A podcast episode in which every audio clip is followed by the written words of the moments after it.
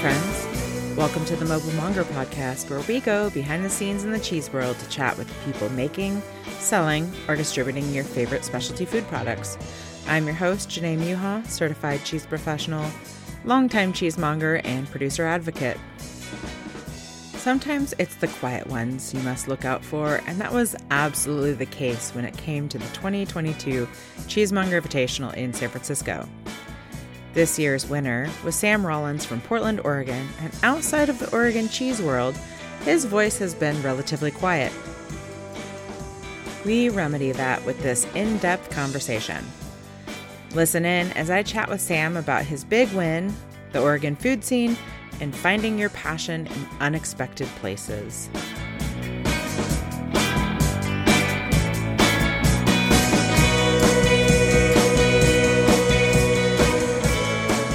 Well, my name is Sam Rollins, and I am really happy to be on this podcast with you. Um, I'm such a big fan of everything you do, um, both in podcast land and outside of it, in cheese world in general. Um, I feel like I've known you for some time now. I used to work at a shop in Eugene, and we would kind of like cross paths tangentially here and there.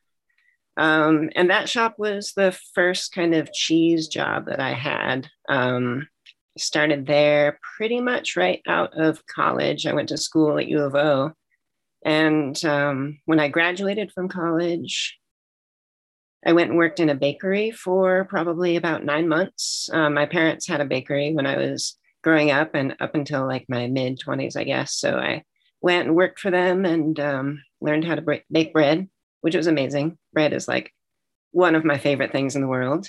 Um, it, it all, it all coalesces, the fermentation, you know? Exactly. Yeah. And it was that really slow traditional process of, you know, it takes two days for the um, levain to, you know, do its thing. And then you make all the bread by hand. And I really loved all of it, except you had to get up at like five o'clock in the morning and you were done at you know, one o'clock, and then you had your whole day in front of you, but you were just exhausted and couldn't do anything.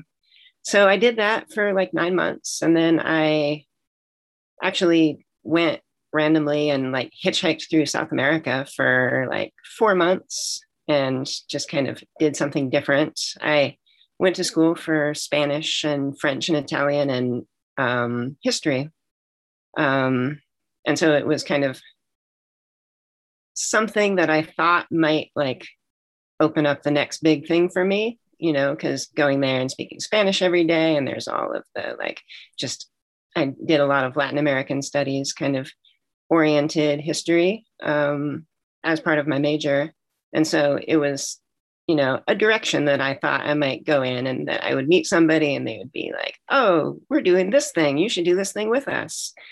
And the whole time I was there, I, you know, I loved it. I had an amazing experience, and like hitchhiking, you just meet and talk to so many people, and like everything about it was super cool. But my one takeaway from it was like food. The food everywhere you go is like, especially when you're traveling around with strangers and you're in the car with strangers, like what I talked about and what they talked about and what we were all excited about was either what we just ate or what we were just about to eat. And like the, you know, the dishes that are native to that place and what kind of food people eat here and why it's better over here and all of that kind of thing. And that really played into just my, my childhood, I guess, too, because my parents had a restaurant and a bakery, like I mentioned, but the restaurant was the um, kind of the focus of everything they did. And it was a real like passion project for them in like the deepest way. It was all they did with their lives. And they had an organic garden. They um, just, my mom was the only person in the kitchen. My dad was the only person in the restaurant. And they just made amazing food and offered amazing hospitality. And I was always like asleep under the dining room table. Like, I don't know. It was, it was like a very normal thing for me, but also just such a weird, I guess, thing for a childhood, um, to just be like in that realm of food and service and like fancy, very expensive wine glasses all the time. Um, and I mean, all their life, both my parents respectively, was always all about great food, and not necessarily hoity-toity fancy food, but just great food in the really basic sense of bringing happiness and healthiness to people. And so when I was kind of just traveling around and talking to people, that really resonated with me the most. I was like, I can't really see myself doing anything but working with food in some capacity or another. This is really like means the most to me. So after I came back to the U S, um, I went back to Eugene because I had no money at that point. And a friend of mine had an open closet. It was like a big walk-in closet. And she's like, you can stay here. Um, I don't have enough clothes to put in this giant walk-in closet. So I found like a mattress and I slept on the floor in her closet for like a year while I kind of got my feet back under me. Um, and I found a job at a really great um, kind of restaurant, um, like an emblematic restaurant, I guess, in Eugene called uh, Marche, um, which does really kind of classic bistro fare. But um, they have a little coffee shop and deli and specialty food store that's kind of attached to Marche, which is where I started working just as a barista, as one does, getting out of college. Um, and I'd been working there for maybe like six months or something. They had a really cool guy whose job was managing the wine and the specialty foods. And one day, I don't know the story, I have no idea what happened, but he came to work and um, like packed up his bag and walked out. And I'm sure there's drama. I have no idea what the drama was, but all of a sudden there was no specialty foods manager. And um, somebody came in and they're like, hey, does anybody want to like start cutting and wrapping the cheese? Cause um, we can talk about the wine over here, but uh, that's kind of its own thing. And I was like, sure, I'll do it. Um, and so I started just kind of taking care of the cheese. And I had no idea what I was doing. And because the guy who had been there left, there was not really anyone there to show me. And that could have been terrible. It was terrible for a little while, not for me, but just for the sales in the store. Um, but the business was just incredibly generous in, you know, letting me just do it and learn on the job, and um, letting me just make mistakes and learn from them and grow from them. And um, so I just kept doing it. And I ended up being there for, I think, six years, over the course of which time we actually opened up, it, um, kind of, I think, tripled the size of the specialty foods department. Um, and again, like I had never opened up a new store or like expanded a store.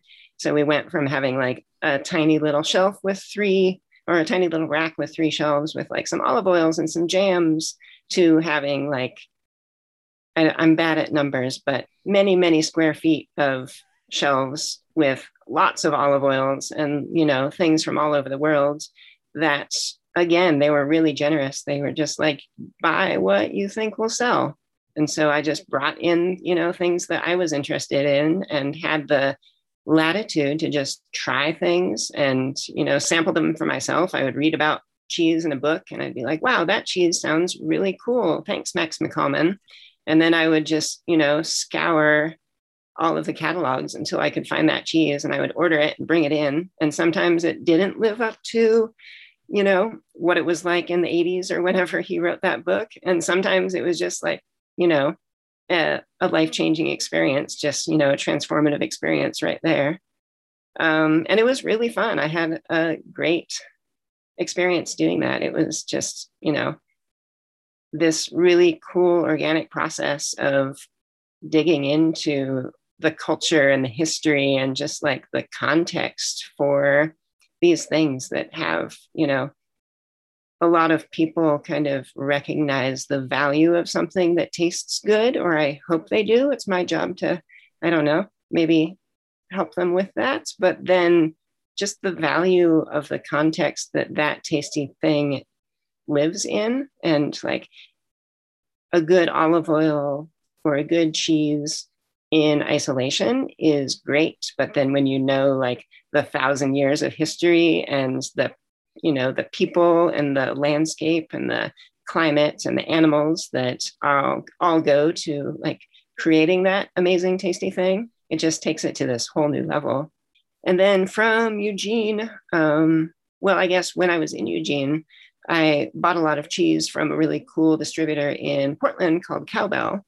And it was always just a couple people, and they were obviously really nerdy about cheese and brought in like the really cool, cool stuff. And um, at a certain point, my girlfriend and I decided time for a new, bigger city, try something new. And I reached out to Cowbell and said, hey, can I get a job? You have a job? Will you hire me? Can I work for you? And he was like, no, we don't have any job openings right now. There's not really anything uh, I can offer to you, but uh, uh, thanks for asking.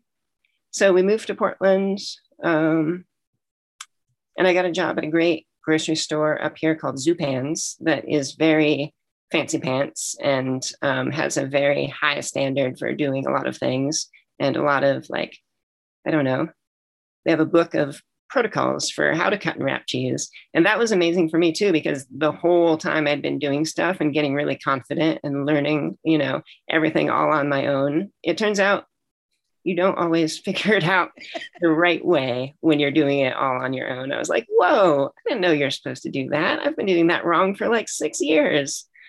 Um, so I think, yeah, that was a really fun experience too. Like just being in an environment where it's not just about like, this cheese is amazing. Let me tell you all about the, you know, the, the guy who makes it in rural Spain and what his, uh, what breed of sheep he uses. And like, this is the process for making this cheese. It's also about really respecting the way that cheese needs to be cut, and that cheese needs to be, you know, carefully wrapped and displayed and merchandised, and doing a lot of things to kind of bring in the customer to start that conversation um, is really cool too. And I think that's just like fascinating in and of itself. Like just retail, I don't know, like I love makers, and I, my whole my whole ethos, like why I get up every morning, is I want to help and promote and advocate for people who make amazing things. But it's so much more fun for me personally to like be in front of the customer and be the person who gives somebody a taste, and you can see their face, like just something clicks and they're like, wow, that's so amazing. Um, it's, it's really cool. Um, so I did that for like a year. And I managed to um, have the good fortune to go to C M I um, while I was at Zupan's. This would have been twenty twenty, and had such a good time competing there, and like met so many amazing people.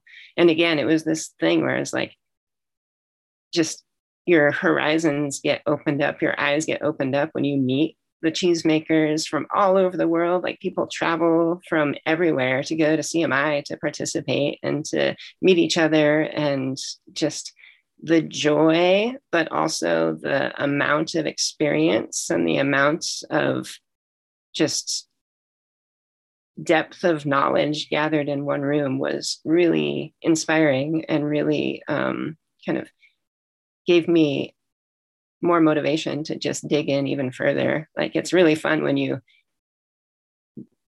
go into something a little bit more, you're like, I like this. And then you go into it more and you're like, wow, I love this. And then you go into it more and you're like, wow, I could see myself doing this for the rest of my life. That's, that's pretty cool. Um, so then after that, COVID happened. Um, and that was really weird, obviously, but also just working at a grocery store during COVID was quite the experience. I can't even imagine, honestly. It, yeah, it was um, strange, strange, strange.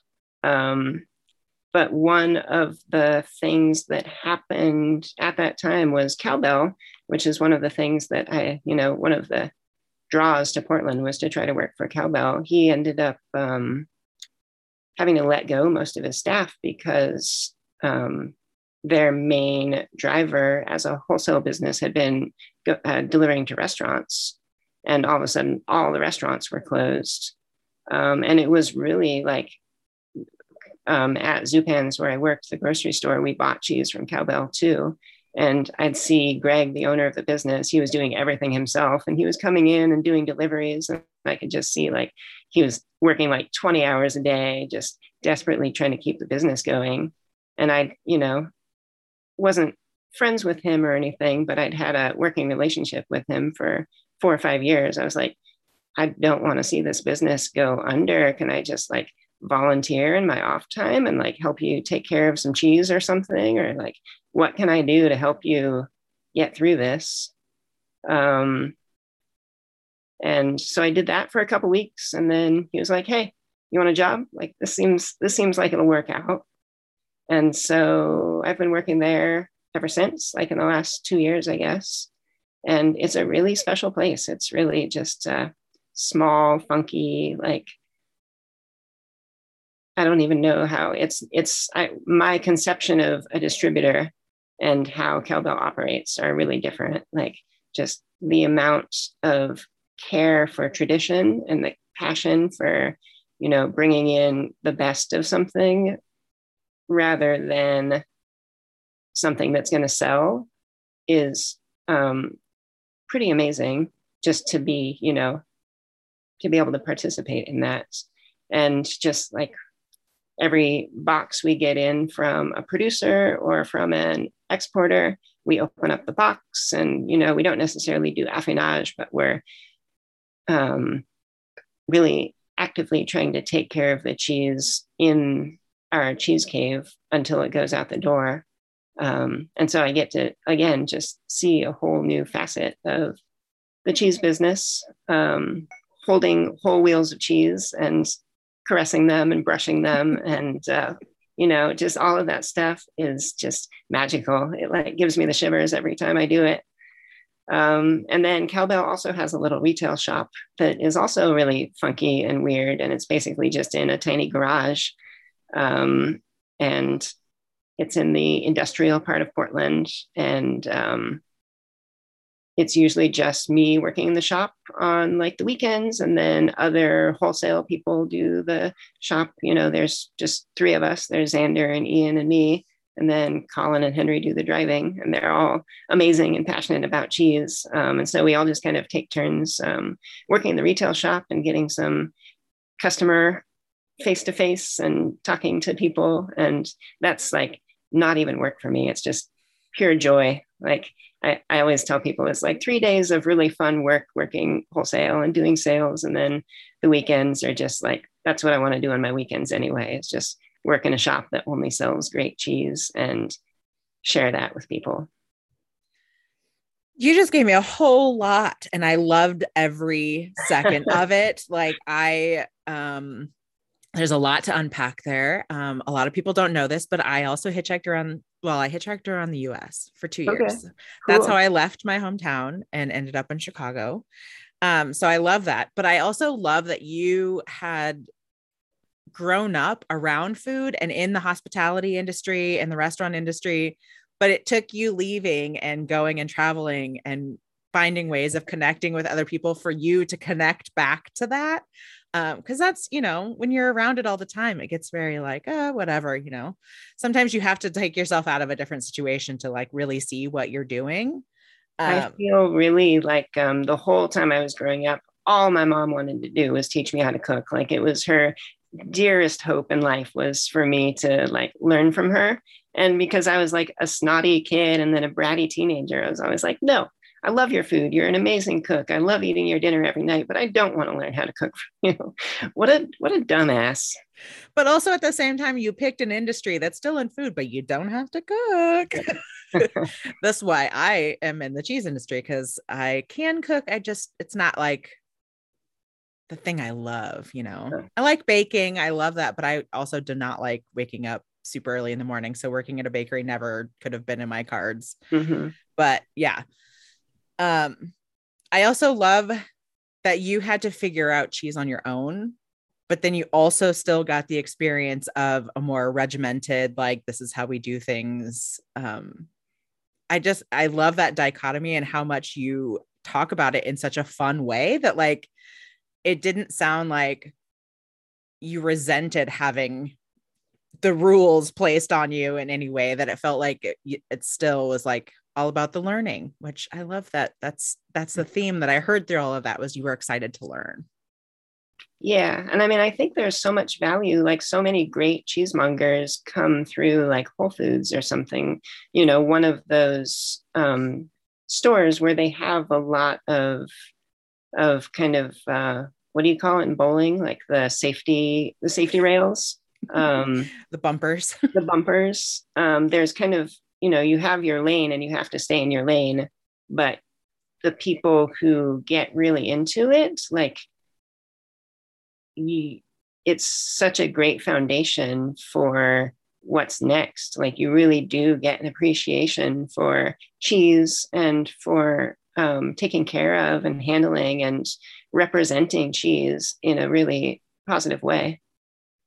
Yeah. Sometimes it can also be a hindrance though, because this is, you know, the frame of mind of like, well, this is how we do things, instead of like being open to like seeing how other people do things, or because everybody has their own way of doing yeah. things. I know I've had to give up some of that frame of mind too, working in other places and like, this is how you do things, but this is how they do things. I can agree or not. Doesn't matter. This is just how it is. Yeah, totally. Yeah. I mean, I've definitely come across some people who work in that kind of grocery environment who are very just kind of like the, the blinders are on a little bit, and they're like, no, we bring in this cheese. We can't bring in that cheese. Like this is the cheese that this is the cheddar we sell. Um, and I think that's, uh, yeah, there's plenty of that, but I've also met plenty of the other as well. Yeah. I just like that you have, uh, you've had both, and you can see the value in both. And that's an amazing, amazing way to look at life, I guess.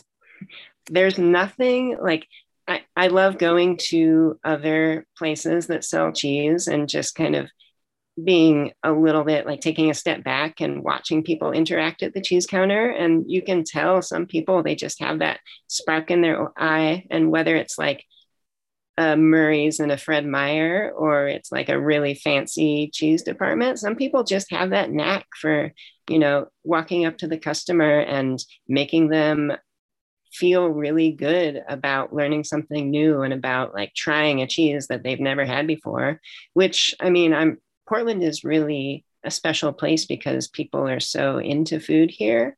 And there are a lot of people, you know, talking to mongers from other parts of the country, it seems like in my limited experience, there's a really high level of interest and a high level of experience with cheese that we're pretty lucky to have here. Um, so maybe the conversation is a little bit different, but you know, the there's always a step up from what people have had and know they love. Like if you know you love a cheese as a customer, that's just like A, a jumping off place to like, what's next? What else can we, can we talk about and taste together that you're also going to like realize you love? And then what's next after that? So you mentioned C M I. So I would love to talk about that since um, you are our reigning champion. Yeah. twenty twenty-two San Francisco winner here. So this was the second time you competed? Yeah, this was the second time. So the first time was twenty twenty. It was like January of twenty twenty. And it was basically the last fun thing I did before COVID, and lots and lots of people, probably one of them there had COVID and none of us knew it, but um, uh, sad story. Um, but um, yeah, then it was really just put your head down and try and get through it for a couple of years um, of, you know, who knows what the next day is going to hold. And then C M I twenty twenty-two, which was in March of this year, was like the first fun thing that I did after COVID. And it was so amazing. Like it was just my, my heart was so full the whole time because it was people who I had seen and met and like talked to briefly in twenty twenty, seeing them again. And like, they made it through it. And it was really hard on everybody. And a lot of people like really changed what they do and how they do it, whether they go back to the old way or not. Um, there was a lot of um, movement and pivoting and struggle. And so getting to just like be in a room that was so supportive and everybody's there to just like help each other and talk to each other. And, you know, we're all fighting the same battle, so to speak, um, just felt so amazing. And yeah, and getting to meet new people and uh, getting to hear their stories and everything. It was, it was just really magical. It did. The whole weekend felt just like a big cheese hug, and that's yeah. what we all needed, I think, at that, at this point. So yeah, definitely. So in twenty twenty, you got on stage, you were in the top six, and then obviously this year you won. I would love to hear any thoughts you have about like how you approached the first time and how you approached this time and how it changed, um, and what led you kind of to that win. Yeah. Well, let's see. I have a terrible memory. I'm just going to put this out there right now. So asking me to like tell stories from two plus years ago. This is you're general, really general feelings. How about that? General so, feelings. um, so I was assigned Hollerhocker as my cheese for the perfect bite and the perfect plate and the perfect beverage pairing in twenty twenty. So basically job done, like Hollerhocker just does all the work for you.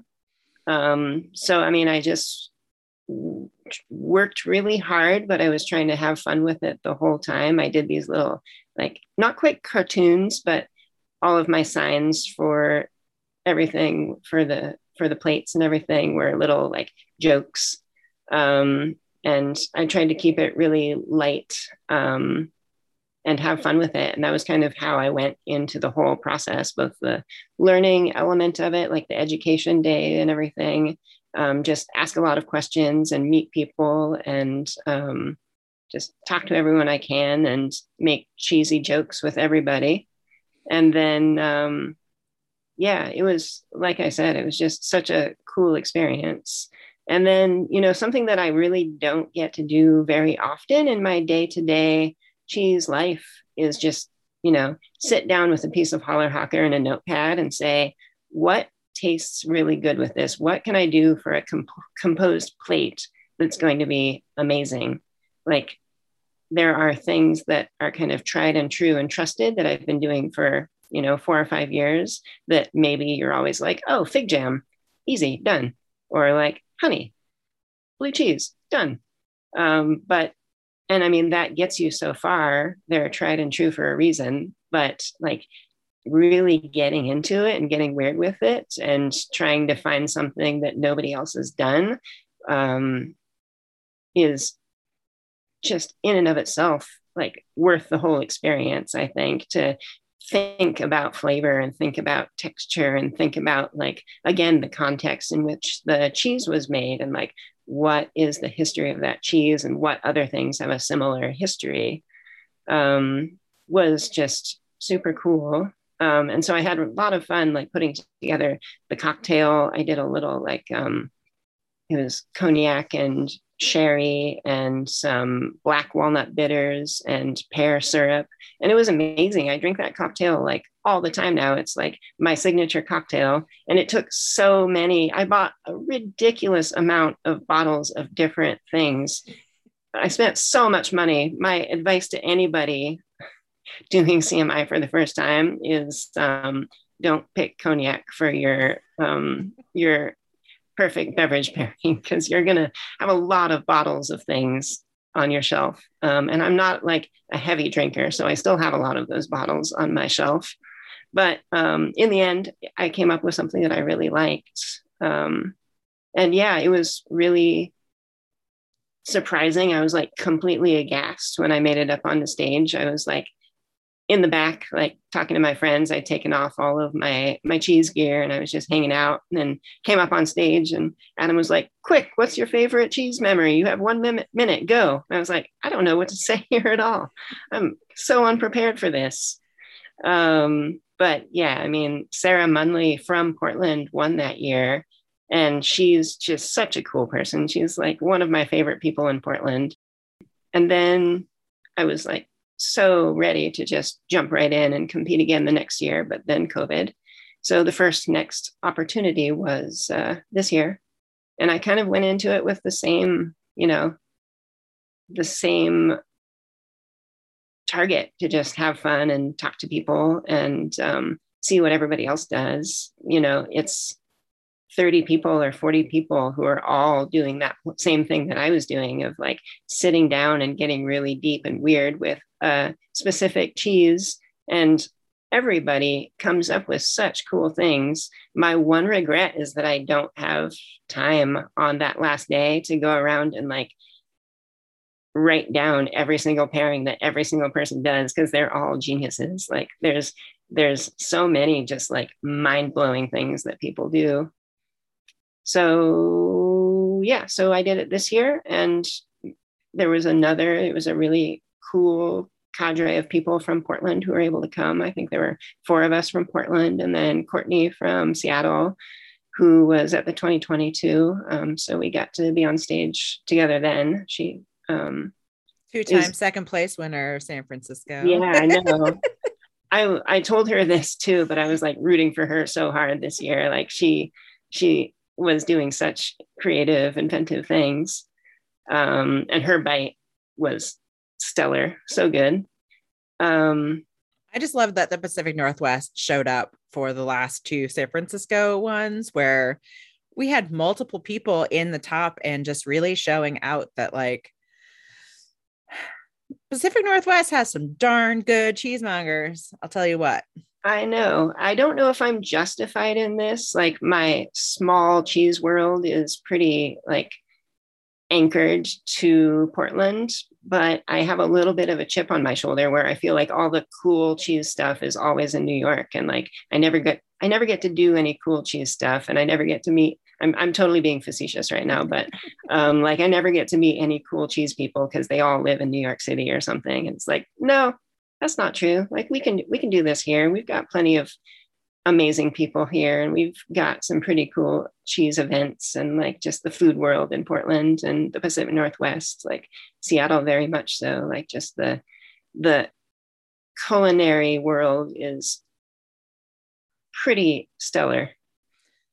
That's uh one of the things that I love about the cheese industry, because it depends on each state, but everyone pretty much has those, like, you know, Vermont has Jasper Hill, and like, but they also have Lazy Lady Farms that doesn't ever make it out of Vermont. And we have that in Oregon too, in Washington, where we have like obviously Beechers and Rogue that do make it to these far flung places. But then there's also things that you will only ever be able to get by coming and visiting. Mm-hmm. It's not something that you will ever get anywhere else. And I, that's one of my favorite things about traveling, is getting to find all of those special little things that you can't find anywhere else. So you mentioned something about coming from Eugene and then moving into Portland. I would love to kind of hear your thoughts on like the Southern Oregon versus like the Portland area, the differences in, I mean, you kind of mentioned it with like, Portland definitely has a more knowledgeable uh, food base in terms of like your consumers have a heightened level of knowledge. Um, but I'd like to hear your thoughts on just like Southern Oregon cheese scene. Yeah. Um, well, I don't know. I always feel really uncomfortable making like broad statements about a thing or a place, because I only have my experience to to back up that statement, and my experience is limited and can't speak for a lot of other perspectives and a lot of other people in different places. Um, so with that, with that being noted, um, my experience, like I grew up in Southern, Southern Oregon in Ashland. That's where my parents had their restaurants, um, and then moved to Eugene and then moved to Portland. So going increasingly further north. I'll be in Seattle, Seattle pretty soon, I'm sure. Um, well, welcome but, you with um, open arms. Thank you. Um, there's in all of those places, regardless of, you know,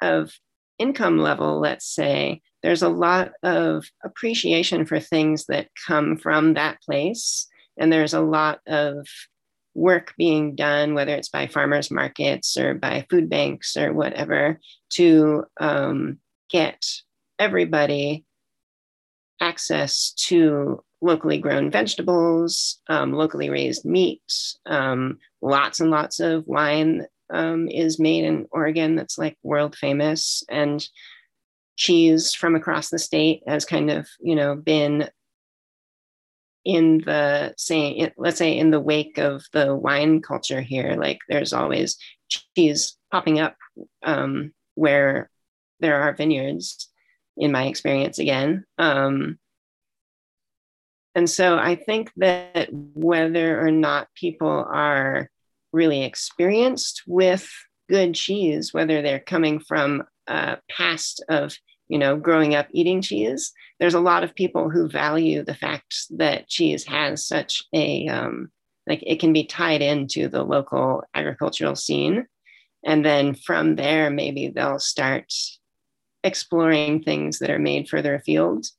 Um, but there's always, you know, if my, um, like being at the farmer's market and meeting and talking to local cheesemakers, and everybody who comes up is so curious and wants to talk to them and wants to try their cheese, and maybe has never bought like a twelve dollar piece of cheese before, but it has value to a lot of people, um, as it should.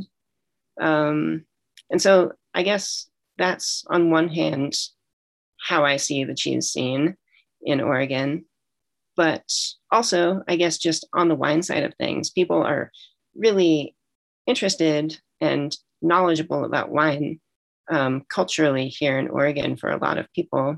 And so it's really easy to then kind of expand that conversation to cheese because they go hand in hand for so many people a lot of the time. And then just in the last twenty years with the beer scene too, like the, the artisan beer movement has really um, opened a lot of doors to the artisan cheese movement too. Um, and yeah, one of the fun things in Eugene that I was able to do was we did cheese classes like once every three w- weeks or so. Um, and it was really small, like twelve people at a time. And we were all just kind of gathered around a table and talking about cheese. And I talked way too much and gave everybody way too much cheese. And everybody was like so ready to leave two hours later. But in the meantime, it was a lot of fun.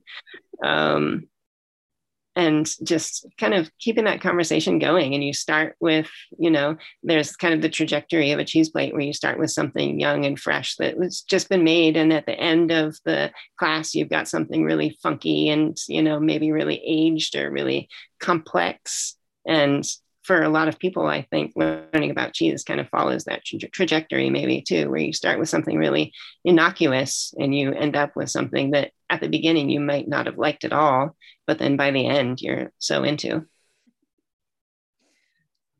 Yeah, I, growing up in Oregon, we were very poor, but we still ate locally for most things. I mean, my, one of my first jobs when I was like six or seven was up at the strawberry farm where we were out picking strawberries, and I got like a dollar a flat. I was terrible at it. Terrible. But I did get like one dollar, and it was like, you know, and also a face full of strawberries. Um, but it was just so common for us to, um, you know, Walla Walla onions and like Hermiston watermelons. It was always such a like thing that like, oh, these are just our local products. So it was always really fun watching people move into Oregon and be like, oh my gosh, this is like so much is everywhere. And it's kind of turned into a marketing campaign at this point, but I appreciate it because eating locally is such a huge thing. It is important. Mm-hmm. And so to see people actively engage with their local food community is always a plus. Um, but it's always been fun watching people be like, oh yeah, all these, the Hood River strawberries are the best. They truly are. And you're only going to get them for like yeah. a week out of the summer. So good luck finding them. Yeah. And I mean, I think it's really important to keep cheese. Like I get really nerdy about cheese and it's all I do every day, but it's also just a piece of a much larger um, picture, and like food and um, food systems overall are just so important and need to be celebrated. And like local strawberries are like every bit as important as local cheese. Like you have to have those amazing local strawberries and you have to celebrate them. Like there are so many things that cheese has so much like history and culture and like the chemistry of it and the, the aesthetics of it and the flavors of it. There's all of this stuff that keeps me very busy, but I would love to be like a produce monger or, you know, olive oil has, you know, kind of a lot of the similar things that cheese does. I would love to be an olive oil monger. Um, I'm a huge chocoholic, like chocolate you can get super nerdy about. It's another fermented thing that like has all of these just like scent, terroir, and, um, you know, every well-made chocolate bar is different from every other well-made chocolate bar and comes from a very specific place with a very specific culture and history of chocolates. And there's a good way to make chocolate, and there's a terrible way to make chocolate. And there's a good way to make olive oil, and there's a terrible way to make olive oil. And there's a good way to like grow produce, and there are horrendously bad ways of growing produce. And, you know, the fact that I market cheese, I guess, or that my messaging is around cheese on a day-to-day basis, I think it's really important to keep it within that context of like when, what you say about what makes a cheese valuable and worthwhile and worth celebrating should apply pretty much equally to everything else that you're putting into your body. That, you know, good bread is an amazing thing that's been made for thousands of years, but so few people actually get to like seek out good bread all the time. Um, so I don't know. That's my rant. I love it. Um, so you're working at Cowbell. Like, what do you see for Sam's future? Like, what, what is your ideal? What's going on? What's up next? Ooh, well, I don't know. I feel like we're still in a world where you can't plan for that. Yeah. Other people do. I, I can't plan for my future yet. Like, you never know what's going to happen in a month or two months. Like, things could go very south. Probably will go very south for one reason or another. So nothing too ambitious, kind of just staying the course. I really love um, Portland, and I really love Cowbell. I've got my family at Cowbell for sure. Um, and it's a really just special place to be right now, where it's pretty, pretty golden and rosy. Um, There's nothing wrong with just really enjoying where you're at at the moment. In fact, I find it to be incredibly important these days, especially. Yeah. Yeah. The one thing I think like my resolution after C M I and getting to meet so many cheesemongers and cheesemakers and everything, I realize more and more, like the one thing I, I talk about cheese all the time and I eat cheese all the time, but I've visited very few cheesemakers, and I've touched a cow like twice in my life. I'm kind of, I'm scared of cows. They're so big.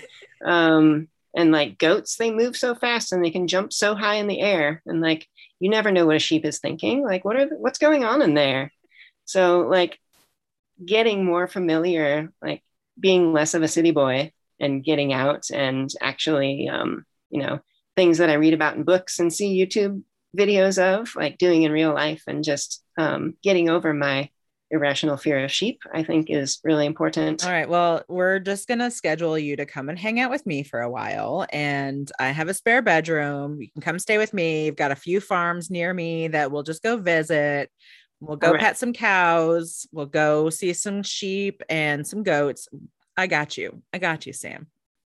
Um, I have a few questions that I always end these with. Um, so first one, your current cheese crush. All right. Favorite cheese crush. Like, what have you been eating behind the counter that you just can't stop yeah. eating? Or some- this is such an easy question. Um, so it's springtime, and we get an amazing cheese from Black Sheep Creamery, which is in Chehalis, Washington, actually. And it's farmstead. They've got their own sheep. It's a really small family operation. And throughout the spring and summer, they make fresh sheep cheese that is just like exactly what it sounds like. We pick it up from the farm the day it's made and break into it that night. Like, everybody who works at Cowbell has to like get get in there right away. And it's just tastes like sunshine, tastes like springtime. Um, it's it's so simple, and yet just like, so there are universes of flavor within it. I am a huge proponent of fresh cheeses just in general, thus my new butter tattoo and my love of butter anyway. Um, but I really believe that like to have a really standout fresh cheese or butter. You have to just have the best milk because there's mm-hmm. nothing you can do to it to like cover up the flaws. So when you just get that first like fresh cheese, oh, it is very heavenly, heavenly. It's so heavenly. And there's so little like great sheep cheese producers in the U S. They're so few and far between that I just feel really lucky that there's one so close by. Like the alternative is getting like a fresh sheep cheese from California or from Spain, and still good, nothing wrong with them at all. They're delicious, but that the experience is just different when it's that fresh and that local yeah. and somebody whose name you know and whose face you know. Um, okay, next question. Your favorite pa- pairing, just in general. Ooh, that's a hard one. I think my favorite simple pairing is Forme d'Ambert with candied cacao nibs, just kind of sprinkled on top. You get the crunchy, you get the salty and creamy and rich and savory from the Forme d'Ambert, and then little bit of sweetness, little bit of kind of bitterness from the cacao nibs. Ooh, but also Roquefort with like a ginger snap cookie. There's a company here in Portland called Bunches and Bunches, really cool woman who makes like just sauces and baked goods and things like that. And she makes the perfect ginger snap cookie. And that with just like a little piece of Roquefort on top is, there's nothing better. I love both of those. Yeah, that sounds pretty fantastic. um, the last one, your best cheese memory or food memory, like something that just kind of sits with you that like, you know, you turn to when you're thinking about like your nostalgic food memories. It could be about eating something in particular or just about a time where food was around. Yeah. Gosh. That's another really hard one. I have so many, so many possibilities, but also I have such a terrible memory that I'm probably forgetting like the best one. Um, honestly, you know, I could come up with something really specific of this one time that I sat and had this one really specific thing and it was amazing. But what I live for, what I chase every day is that feeling like you sit down at a dinner table with some people and maybe you know them really well. Maybe you're just getting to know them and it's like a little bit cagey and everybody's just trying to make nice with each other. And then you start eating really good food and there's this moment of everybody around the table having this exact same experience of, God damn, this food is so good. And everybody's drinking their something and everybody's talking and everything just loosens up over the course of eating really good food and sharing something together. And then there's this moment right at the end where all the plates are empty, all the glasses are empty, everything's like filthy. Everybody's kind of like satisfied and self-satisfied in an inside way, but also really kind of expansive and sharing and open with everybody else. And it's just, you know, communal on a really small scale where everybody feels like everybody's best friend all of a sudden. That's, that's my cheese memory. That's like, that's what I want all the time. And sometimes it happens and it's just amazing. That's perfect. That is honestly the best dragon you could be chasing on a regular basis. um, I'm a wild guy. Yeah. Well, I also just love the the imagery of just like that moment where everybody's shoulders kind of drops and they're like, oh yeah, this is, this food is amazing and I'm with good company. And I, I totally know that feeling and I've gotten to experience it many times and it is one of the best feelings ever. So I mm-hmm. like that you, en- you encapsulated that perfectly. Thank you so much for joining me today. And I am so proud as, as a, another Pacific Northwesterner and someone who's gotten to kind of like walk alongside your career for the last few years, like to see you up on stage and taking, taking the trophy. I was so proud of you. So. Well, thank you so much. And thanks for having me on. I'm really honored to be on your wonderful podcast.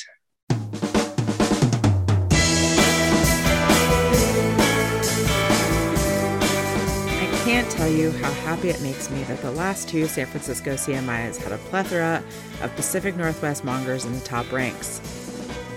I've long known that we have some of the best in the business, and this just proves it to everyone else out there.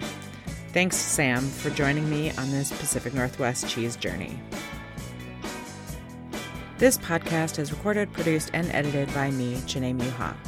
Thank you to Ben Muha for allowing me to use your music. Follow along on my cheesy adventures at Instagram, Facebook, or get more of this conversation at Patreon. My website is also a great hub for all of my goings-on. Thanks for listening, and remember to keep spreading the word of good curd.